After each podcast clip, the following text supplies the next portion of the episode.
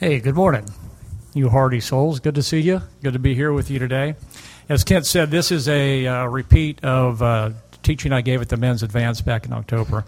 Uh, so, repeat for some of you guys. Um, the Lord continues to use the words in this teaching to prod me, so hopefully that's what's going to happen here today again for you. The lie of entitlement. And do you really, do you really want what you think you want? The entitlement mentality is the lifeblood of what our culture is running on, and possibly what the church runs on sometimes. And if you cut us, you might find that we're bleeding the entitlement mentality as well. It's a me first attitude that results in what uh, Galatians 5 describes as biting and devouring and consuming one another. Uh, it's the thought that I deserve more, I deserve better, Frankly, I deserve it all. And really, people should take care of me. I'm owed way more than I'm getting. So when we arrogantly believe that we deserve certain rights or privileges or a maybe a measure of success or even a standard of living. And when we buy into this mentality and it goes unchecked, it will bring ruin to us and everyone around us. An example in the absolute extreme of the entitlement mentality run wild is the story of uh, Ethan Couch. I don't know if you guys recognize him or remember uh, this young man's unfortunate story from a few years ago, but I'll tell you about him. Uh, Ethan is a young man who killed four people in a horrific multi car crash. He's the son of a wealthy Texas couple who raised him to know few boundaries. It was a classic dysfunctional family with an abusive father and a codependent mother and lots of neglect. Discipline was rarely enforced or given, usually retracted when it was given. And so, as a result, Ethan had a run in with the authorities uh, early on in his life, repeatedly. He was allowed to drink at a very young age and even allowed to drive himself to school at the age of 13. And so when the, the, um, the, the head principal of the school that he was attending questioned that practice that he was allowed to drive at 13, his father's solution was a threat to buy the school. So wealth buys privilege, Ethan. At age 15, police caught Ethan urinating in a public parking lot while also being in possession of alcohol. Police then discovered a naked 14 year old girl passed out in Ethan's truck. He was only sentenced to probation. Ethan's mother paid his fines, and when he didn't complete his community service hours, his alcohol awareness class, she took the hit and said it was her fault for not understanding the requirements. Years of this entitlement mentality came to a head in June of 2013 when 16 year old Ethan, who is now primarily living in his parents' second home, he's alone, he's rarely supervised, he is partying with his friends. He's drinking. He's smoking pot. He's taking Valium. Early in the evening and running low on alcohol, he and his friends drive to Walmart and steal three cases of beer. Later in that evening, and now with a blood alcohol level three times the legal limit, Ethan and his friends pile into his truck to run another errand. But just a short distance away, there's a young woman. She's pulled off to the side of the road with a flat tire. There's three good Samaritans who have stopped to help her, and all are standing on the side of the road with her. And now, driving at 70 miles an hour in a 40 mile an hour zone with no attempt at braking, Ethan, in his dad's F 350, plows through the stopped car and instantly kills the four bystanders throwing people from the back of his truck and hitting an additional vehicle. Another eight people are injured, and a ninth person completely paralyzed. Ethan, bloodied, but unbelievably in one piece, can be heard at the accident site saying, I'm Ethan. I can get you out of all this. Just remember my name, and I'll get you out of all of this.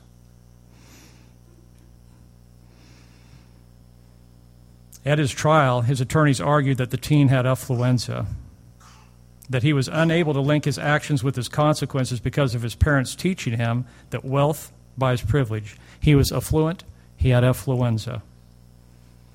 His attorneys argued that he needed rehabilitation instead of prison. The judge agreed and sentenced Ethan to 10 years of probation and time at a high end rehab facility in California. Ethan was lied to. He thought his actions had no consequence, that he was above responsibility to others. And even though he's an example in the extreme, some elements of his story may be present in our life. And so we make it personal. We ask the question Are we entitled? So, if you believe the internet, where all reliable information derives, that's it's you millennials, you 30 you 15 to 35 year olds. How many how many millennials are here? Raise your hand. Unbelievable. We are absolutely surrounded. Watch out. Did you get did you guys know that you guys are the worst, most entitled, privileged generation of all time? Did you know that? You know, you guys with your participation trophies, your precious self guarded esteem, you may very well bring about the end of civilization as we know it.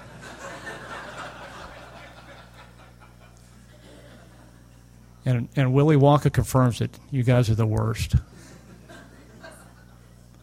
No, but I don't. I don't. I don't hate millennials. I don't dislike millennials. Beth and I love them so much. We had three of them. But maybe it's not just you guys. Maybe it's my generation. What about the boomer generation? The 50 to 70 year olds? And, you know, that, the other ones may not be true. That one is true. I am counting on you guys for my Social Security benefits. So please, please hang around. Let's see. You know, that's probably an exaggeration a little bit, but relatively speaking, that's probably pretty close to being true. And that guy looks like everybody I went to school with, right? and we know guys like that. You know, according to according to my parents' generation, the um, the silent generation, uh, also dubbed now they've been dubbed the greatest generation. And by the way, how's that for a self-esteem title? The greatest generation. You guys are great. You know, according to them, I'm the I'm the entitled one. Our generation is the spoiled one. You know, the way you hear them tell it, you probably heard your parents tell this story. We had to walk to school uphill, both ways, through a snowdrift, even when it was 90 degrees, we were walking through snowdrifts because apparently, you remember in the 30s, it was year round winter for those 10 years or so. And this was after they, they milked the cows, they collected the chicken eggs, they kept warm around a kerosene lamp. So, yeah, I'm, I'm the spoiled one because, you know, me and my friends, we had bikes to get to school and Pop Tarts for breakfast. That guy's got it made right there. But maybe, maybe none of that's true. Maybe this is, this is probably more the truth. It's been said about every generation ever. But what about this generation? What about generation 1.0, Adam and Eve? Adam and Eve were lied to by Satan, the father of lies, and they bought it. They bought the lie of entitlement. That they deserve more, they deserve better, that God was actually holding out on them. And you know, you can picture the scene of what this was like. Adam had been given all that was in God's design for him. He was created in perfection, in perfect health, soundness of mind. He was given an unspoiled paradise. He was given all provision and given meaningful work, meaning and rewarding work. He was naming the animals, has dominion over all creation. It was absolutely perfect, absolutely glorious and yet God's not even done. He's going to do more.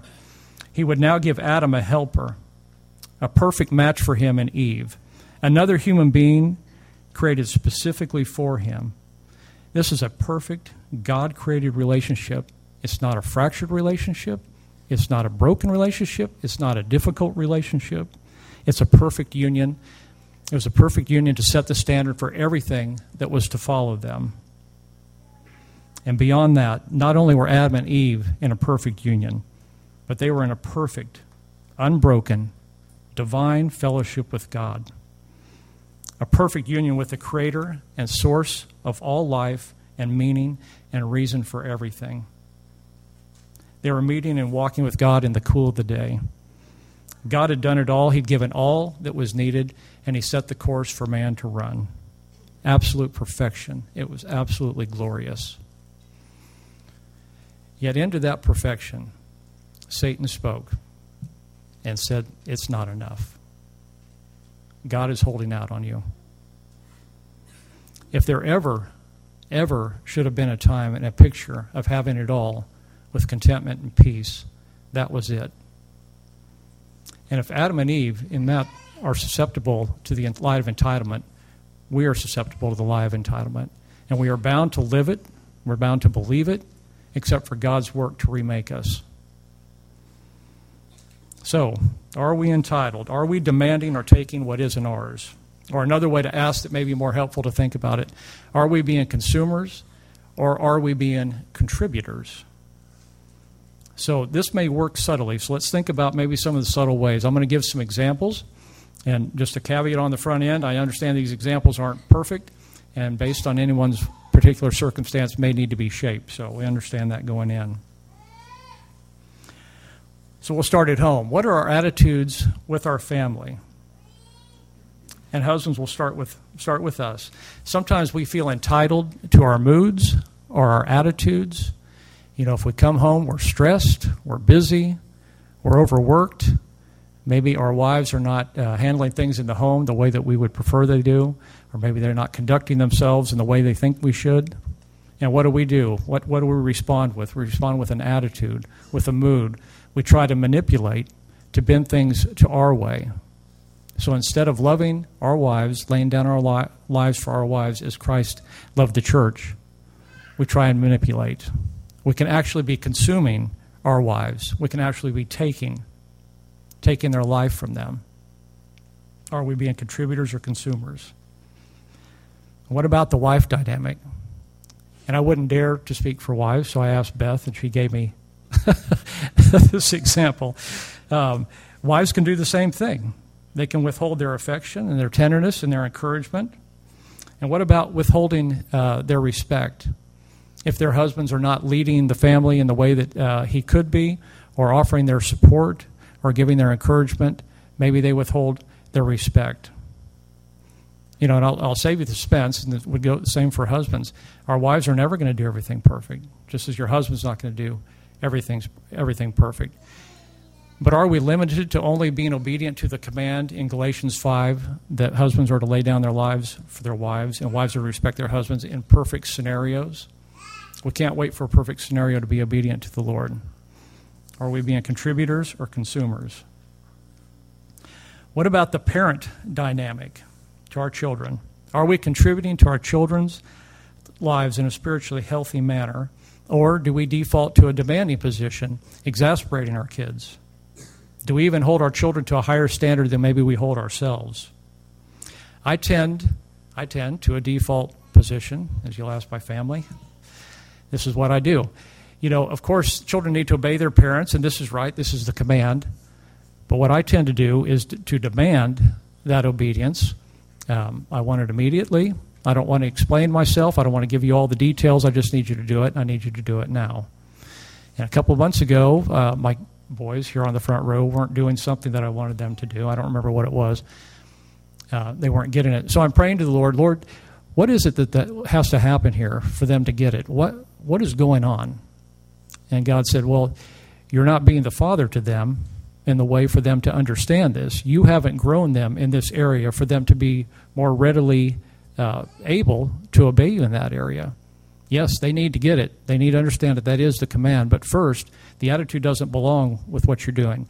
But first, remove the entitlement log from your eye and try to contribute to them in a way that grows them in this area so they can be more readily obedient. And kids, you're not off the hook. What about the children to uh, parent dynamic? Those that you are still, those of you that are still living at home, do you default to a take care of me attitude? You know, parents should provide for their children, but are you presuming on your parents beyond what is appropriate? Do you guys ever leave a trail of destruction through the house, expecting others to clean up for you? Any volunteers? No. Uh, what is uh, what are your expectations related to owning a vehicle or paying for school and clothing, cell phones or entertainment? You know, do you assume that your parents owe you all these things? And what are you doing to benefit your family? Are you contributing in any way, or is your life generally characterized by consuming? And obviously, we relate as parent to children, but beyond that is our relationship as brothers and sisters in Christ. Are you concerned for your parents? Do you pray for their spiritual, spiritual well being?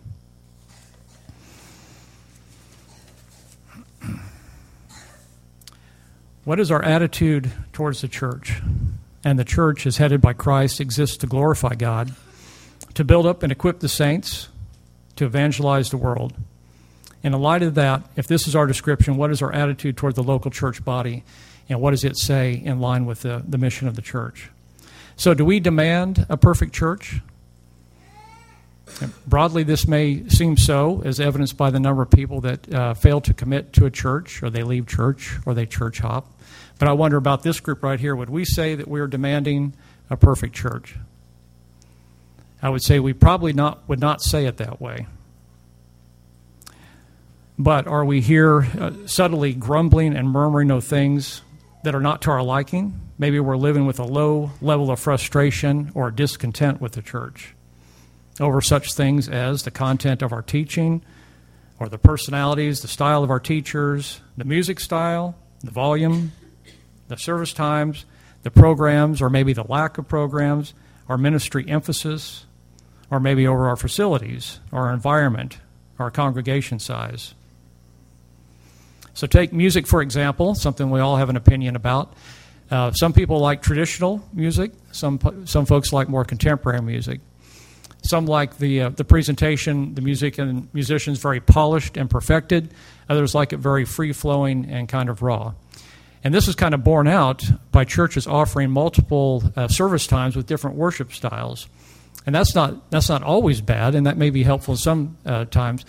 But that is a subtle nod toward consumerism that we would divide our congregations into different groups or factions just based on your preference. What about your relationship and responsibility to others in the church? Are we consuming when we should be contributing? Are we entitled to our spiritual privacy? Or is, it, is that even a thing? Is that a thing, spiritual privacy? Are you actively using your spiritual gifts for building up of others? Are you participating in small group relationships or accountability groups? If you're in those groups, what is your attitude and what, um, how do you participate in those groups? You know, do you open yourselves up? You know, the Lord is at work in you in some way, and we need to hear about that. Or do you sit silently? Do you offer your encouragement, your thoughts? Do you offer your prayers? Do you offer your leadership? As we alluded to earlier today, too, about the ministry fair last week that Mike Patton did a, a great job during Sunday school, all the ministry opportunities we have here. Are we entitled to come to church on Sunday morning and just to take in um, the teaching and the music and then go home? You know, sometimes in life there are times for that where you're at rest and you need to do that. But a life characterized that by that probably means that you bought into the lie of entitlement. You know, so we need to ask ourselves are we actively serving the local body? Where are we plugged in at? Are you stepping out in faith and obedience in areas that are new for you? Or are you only cooperating in areas that we're comfortable with? Are we sharing the gospel? Or do we feel entitled to our fear, entitled to our apathy? What about our attitude towards God? Do we feel God, uh, what do we feel God owes us? Do we feel we're owed a reward for our actions, our behavior? So if we've been faithful with our finances, we're looking for the financial blessing.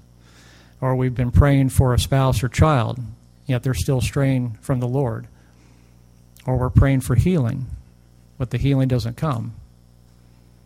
Or we're faithful in our devotions to meet God daily in our devotions, yet our days are difficult or we even think about our church community, about facilities. You know, uh, Lion and Lamb been around for 20 years and praying for uh, buildings to meet in, to expand on, and there's been lots of blessings along the way, but there's lots of roadblocks as well. So I'll tell a story on myself. It gives an example of this. It's a little bit embarrassing because it's over something really petty. Uh, but it was the means that God used to get my attention in this area to show me that I had uh, an entitlement mentality. So I used to be a home builder. For 20 years, I had the opportunity to build a lot of higher end uh, homes for folks. And that was a really enjoyable uh, experience for me, process for me. It was a lot of fun, you know, uh, finding out what people wanted in their homes, all the really uh, cool ideas they wanted, all the like crazy things that they wanted, then being, being able to give that to them. Uh, one time I built a spiral playground slide in the middle of a house for a family so that their kids could slide from the first floor down to the, to the basement without using the stairs. Or, you know, I was able to give uh, folks really beautiful, spacious, nice kitchens or theater rooms with a lot of high end equipment, or even on folks that had acreage, you know, building ponds, ponds for them. And that was um, that was okay, but the downside of it was I started to want some of those things as well. So I started to covet. The house that we were living in at the time had a uh, in the bathroom had a tub shower unit, like most of us probably have in our house, the kind where you step over the tub wall to get into the shower, and then you pull that curtain shut, and you don't dare touch that curtain on a day like today because that's cold, right? And so I started grumbling about having to having to do that. It was so, it's so stupid. But I, I don't know why that this thing loomed large in my mind every day. Every day I got in there, I thought, Lord, I hate this thing. You know, those folks got a pond. All I'm asking for is a shower. but basically, this was an indication of my the state of my heart, which I didn't realize at the time. It was an indication of the state of my heart. That uh, just a grumbly, mumbly attitude, lacking gratitude. Well, eventually, eventually, Beth and I got to build our dream home. And we had everything that we wanted, including a shower I could walk right into. And we lived happily ever after. Almost. So we had a, Beth and I had a lot of great years building homes. I mean, um, some years of abundance where we were able to really gather gather in goods and store up uh, for some uh, future times. Really great years until October of 2008, which is a date that looms large in my mind. Do you guys know what happened then? Do you remember? So the stock market crashed and housing went in the tank overnight. There had been a, uh, a couple that I'd been working with on building a home. We'd been putting plans together and specs together to do this, and we'd been doing this for well over a year, maybe two years. And his um, his means of paying for the house was going to be in the stock market. He had uh, a lot of money in the stock market. He was going to take that out, and we are going to build the house. So um, right around that time, he said, "Mark, this looks great. We're going to go ahead and pull the money out. Let's go ahead and get a contract signed up. Let's get going on that house." I thought, "Yes, this is this is a big deal for us. This is an expensive house. It's a six hundred thousand dollar house, and this is basically going to set our income up for the next year." And so we were we were thankful, relieved at, during that same week, he called back after the stock market went down. He said, Mark, we're going to hold on to that. In light of what happened with the stock market, we're going to have to put those plans back on hold again. And I knew then that was a gut punch because uh, I knew, well, this, this indicates something's going to happen here. And it did. So overnight, all the plans that we had made, all the investments that we had made, in, like in rental properties or building lots, or homes that we were going to that we had to sell that we had built that had to sell they all lost tremendous value overnight and so we need to sell stuff quick and so we're slashing prices trying to make plans making calls making the rounds see if we can move some some property and we can't the market is absolutely shut down or like in a straitjacket there's just nothing that we can do except look around and see and so I start making plans under my own power. I owe, uh, I owe the bank money, I owe uh, a developer money, other creditors. So I've got to come up with a plan. So I go home and I, I write up a sketch up a plan and I take it to the bank. I say, well, here's here's how you can help me get out of the problem that, that I'm in. Now we can all kind of take a hit and then we can all move down the road and keep on going. And they'd look at that and they'd say, well, that's intriguing and uh, we appreciate that, but no, we're not interested in doing that at this time. Okay. So I go home and I make up another plan. I take it back next week. What do you think about this one? Nope. All right. Go home and do another one. Take it back again. Nope. So now I'm I'm I'm fearful. I'm I'm angry. I, I'm, in a, I'm spinning. I can't get a foothold, can't get a handhold. I have no idea what to do. And so I'm pleading my case before God. And I say, Lord, I've conducted myself with integrity. I've conducted my business with integrity. We've prayed about every one of these financial decisions that we've done. We've asked you whether we should do it. We've been faithful to thank you. When the big work comes in, we would always stop and be um, uh, intentional about thanking God for what He had done. Lord, I need, I need the rescue here. I need the bailout. And what it felt like is we were set on a train track, and we could see the train coming. And we knew it was going to hit us, but it was going to take years to hit us before we exhausted all our resources and, and schemes that we could come up with. But there was, uh, surely it was going to hit us. And so I'm, I'm spinning. I'm absolutely spinning, and I'm vulnerable now. I don't know what to do. And so God is going to speak in to this whirling mess of my mind and our emotions, our emotions, and He's going to and He's going to do a work in me. And so He comes to me in the way that He does, and this is gentle, and He reveals who I am, and He reveals who He is. And He said, Mark, you elevate yourself to the front of every story. You live for yourself and you presume on me. And when God breaks through the fog in, it, in one of those more dramatic ways like that, there's no condemnation there. There's the facts of what it is, and there's immediate repentance. There's no arguing in that. I say, Lord, you're absolutely right. I am sorry. I repent. And then he begins to show and reveal what he's going to do. And he's going to strip things off of our lives that he couldn't have done any other way. He could have done, but he didn't do in any other way simply because we couldn't accept it at the time. And so Beth and I were, were talking about what God's doing, and we're, we're reading a book called Cat and Dog Theology at the time, which is a, a simple but absolutely profound book. And we're reading that, and we realize the truth of what's revealed in this book is going to change everything and we're looking at each other and we're crying. This changes everything. And we can see what God's going to do. And we know it's going to be a process, but we can see what He's going to do. And we know that we're going to come back on the other side of this and we're going to rejoice at what God did. Thank Him for what He brought us through. So the next three years were the hardest financially that we have ever had. And beyond financial, it was multifaceted because there's all kinds of stuff that was involved with this, but finances is what he used to get our attention. But he brought us through that. Those years, spiritually, are unparalleled what God had done in our lives. So eventually, he, was, he allowed us to sell the things that we needed to sell, including the dream house. We sold that. But it took us off the train track of where we were. So at that time, we moved back to the house that we previously lived in, the kind with the tub shower unit in the bathroom. And that first morning back, I step over that tub wall and I pull that curtain shut again. And my mind flashes back to a person I was 12 years earlier. And I, I chuckle to myself. what in the world were you thinking? I can't even conjure up how I felt that this was inadequate in the past. And I thank God for what He brought us through and also confirm that we're good right here. This is okay. We don't have to go any farther than that.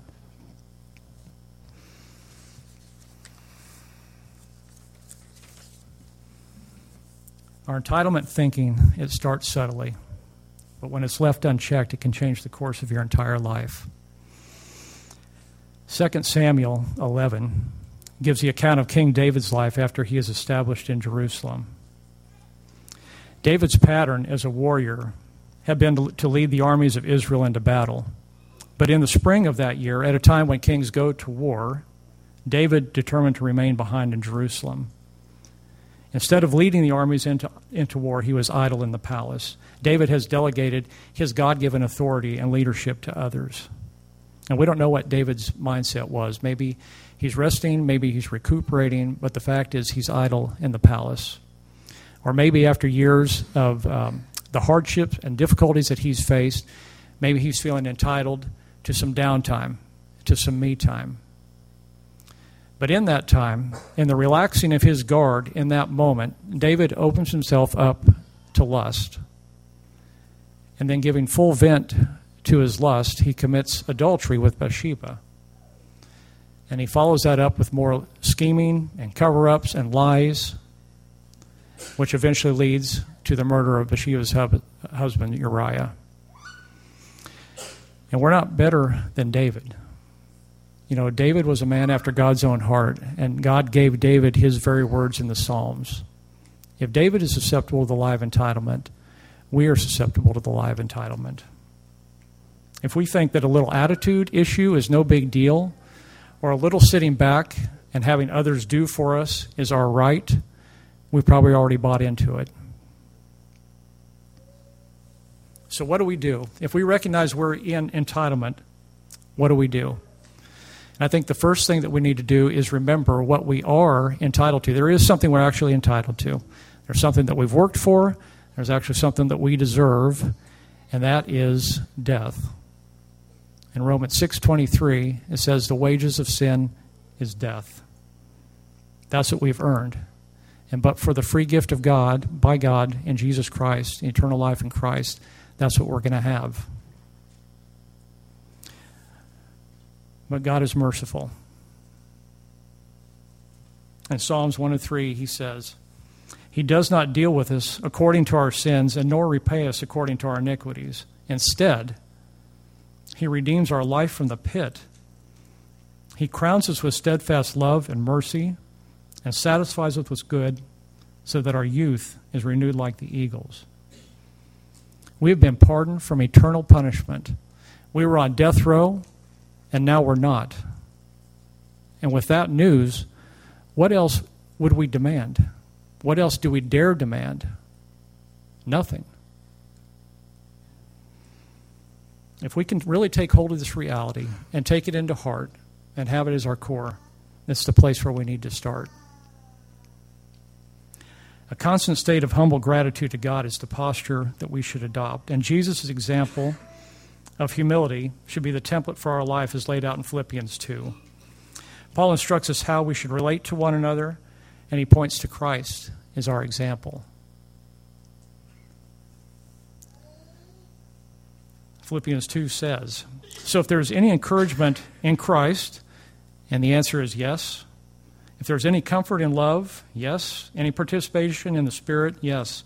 Any affection and sympathy, then complete my joy by being of the same mind, having the same love, being in full accord and of one mind.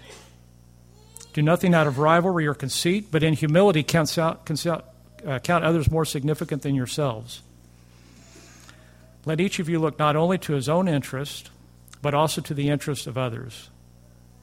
Have this mind among yourselves, which is yours in Christ Jesus, who, though he was in the form of God, did not count equality with God a thing to be grasped but made himself nothing, taking the form of a servant, being born in the likeness of men. And being found in human form, he humbled himself by becoming obedient to the point of death, even death on the cross. Jesus is the only one who's ever truly been entitled. Yet he laid aside everything for God's glory. He didn't hold on to equality with God. He was born as a man, yet taking the role of a servant and being obedient in death, and yet humbling himself even further by dying as a criminal. Entrusted and submitted to God, Jesus makes a race for the bottom to ensure our salvation and for God's glory.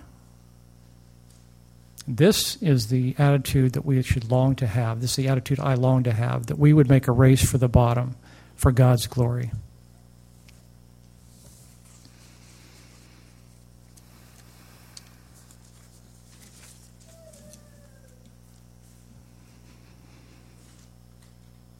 There's another example from King David's life, and this is a better time in David's life. This is the good David versus the bad David. It's a time in his life when he submitted to God. And as you know this story, Saul was Israel's anointed king, until through his disobedience God rejected him as king. And then David, as a young man, is anointed as Israel's future king. But it's going to be some 20 years in the making before David is actually ruling, as God continued to allow Saul to rule during that time. During that period, while David is in service to Saul, he is consistently mistreated by Saul, and eventually he becomes a fugitive of Saul as Saul uh, pursues him to take his life. So, David is on the run from place to place for years. At one point, he's hiding in a cave with his men. Saul and his armies in pursuit of David, as per normal, are unaware of David's presence in the cave. Into that very cave, Saul steps in to relieve himself.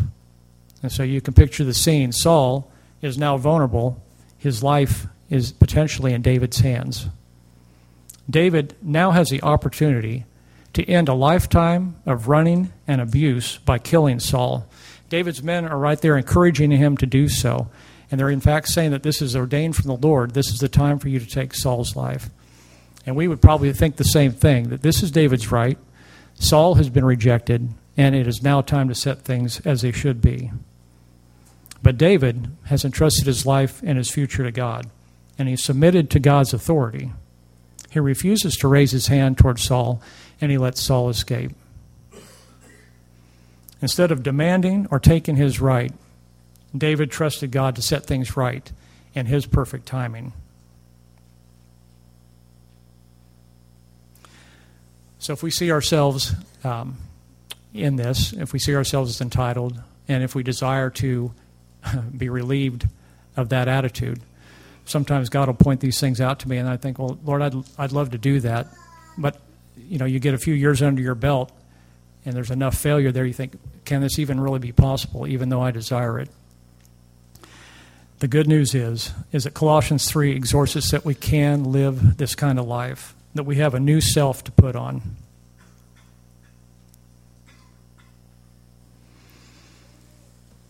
And Colossians 3 says, If then you have been raised with Christ, seek the things that are above, where Christ is, seated at the right hand of God.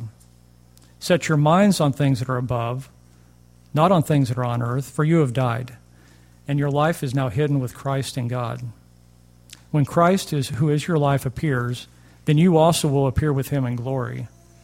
Put to death, therefore, what is earthly in you sexual immorality, impurity, passion, evil desire, and covetousness, which is idolatry. Paraphrase, which is entitlement. On account of these things, the wrath of God is coming. On account of entitlement, the wrath of God is coming. In these two you once walked when you were living in them. But now you must put them all away anger, wrath, malice, slander, obscene talk from your mouth. Do not lie to one another, seeing that you've put off the old self with its practices and have put on the new self, which is being renewed in the knowledge after the image of its creator. Here, there is not Greek and Jew, circumcised and uncircumcised, barbarian, Scythian, slave, free, but Christ is all and in all. Paraphrase There are no distinctions between us that we should covet. Put on, then, as God's chosen ones, holy and beloved Put on compassionate hearts, kindness, humility, meekness, and patience, bearing with one another. And if one has a complaint against another, forgiving each other. As the Lord has forgiven you, so you must also forgive. And above all these, put on love, which binds everything together in perfect harmony. And Paul is using a metaphor here for taking off old clothing and putting on new clothing for what Christ has already done in us because we now stand before God. We're chosen and we're considered holy and beloved. And so, by God's Spirit, He will enable us to live up to this, and we must live up to who He's called us to be. You know, every new day that God grants us, we can wake, we can repent of who we've been, we can open our Word and reorient our mind. We can put on our new self, we put on our new coat, our servant coat, that who we, who we are now. We put on our new self, our new life hidden with Christ. We're no longer committed to taking for ourselves, demanding for ourselves, but we're committed to service to others for God's glory. My mother in law has a phrase that she likes to use, which I like as well. She says, This isn't your last supper. And so when my family's out to eat and someone's struggling with the menu, like they inevitably do, can't figure out what to eat, the waiter's been by to the, the table a few times. Are you guys ready to order? No. You need a few minutes? Yeah, we're going to need an hour or so. This phrase will come out. You know, this isn't the Last Supper. You know, you're probably going to eat again another couple hours, so, you know, move on. And she's implying that this, this dinner, this meal, whatever you're going to order, doesn't have to be perfect. You don't have to get everything right here. You're going to eat here another few hours. You're going to get another shot at it. So let's don't, let's don't uh, stress over this deal. You know, and this, this life is not our last supper either. We don't have to get everything right or th- everything that we think that we need to have or everything that someone tells us that we need to have. This isn't our this isn't the end game. Our true life, our eternal life is waiting for us. And contentment doesn't come when we get everything that we think that we want anyway. We, we've seen that over and over. It's proven over and over, and you guys know that. It's only when we're satisfied with our God given place and role as servants that we find life. And so, in this role of servanthood, we also get a bonus. We get the fruit of this new life, and that is peace and contentment. Because there is peace and obedience to God. When we come to the end of our striving, our clawing, our demanding selves, there's peace. And Colossians 3 continues And let the peace of Christ rule in your hearts, to which indeed you are called in one body and this is important, and be thankful. Let the word of Christ dwell in you richly, teaching and admonishing one another in all wisdom, singing psalms and hymns and spiritual songs with thankfulness in your hearts to God. And whatever you do, in word or deed, do everything in the name of the Lord Jesus, giving thanks to God the Father through him. The peace that we gain is closely associated with thanksgiving. And you'll notice that whenever um, entitlement is present, whenever demanding is present, gratitude and thankfulness are missing. And it's the attitude of this thank- thankfulness that will keep us humble and at rest in God. And finally, in Galatians, it says, For you are called to freedom, brothers. Only do not use your freedom as an opportunity for the flesh, but through love serve one another. For the whole law is fulfilled in one word you shall love your neighbor as yourself. And then the warning But if you bite and devour one another, watch out that you are not consumed by one another. So we're free. You know, the weight comes off your shoulders. You don't have to be yourself. That's, that's a relief for me. I'm a wear out. That's my family. Maybe you feel the same way. We don't have to be our old selves. We don't have to demand our rights. We don't have to protect our self esteem. We don't have to entertain every feeling that runs through our brain. We don't have to be offended. We're settled and at peace and we're free to love and serve each other. We don't have to give in to the live entitlement. We need to recognize it for what it is. The live entitlement comes like a telemarketer's call every day. It's a scam. There's absolutely nothing there. It's an illusion. So we just hang up and we move on. Let's pray. God, I thank you for your word. Lord, I thank you how that you uh, reveal who we are. Lord, but you also come in and you heal. And Lord, you don't bring condemnation, you bring healing and forgiveness. And Lord, where we've um, bought into this, Lord, I ask that you would forgive us. Lord, where we uh, don't realize it yet, I pray that you would show us these areas, Lord, and just root them out by any means necessary. Lord, so that we can give you our lives submitted to you, submitted to your authority, and trusting in you for our lives, Lord, that we can commit to a life of servanthood. We thank you for this role. We thank you for who you've created us to be. Lord, I just pray that you would help us to walk in that now. Amen.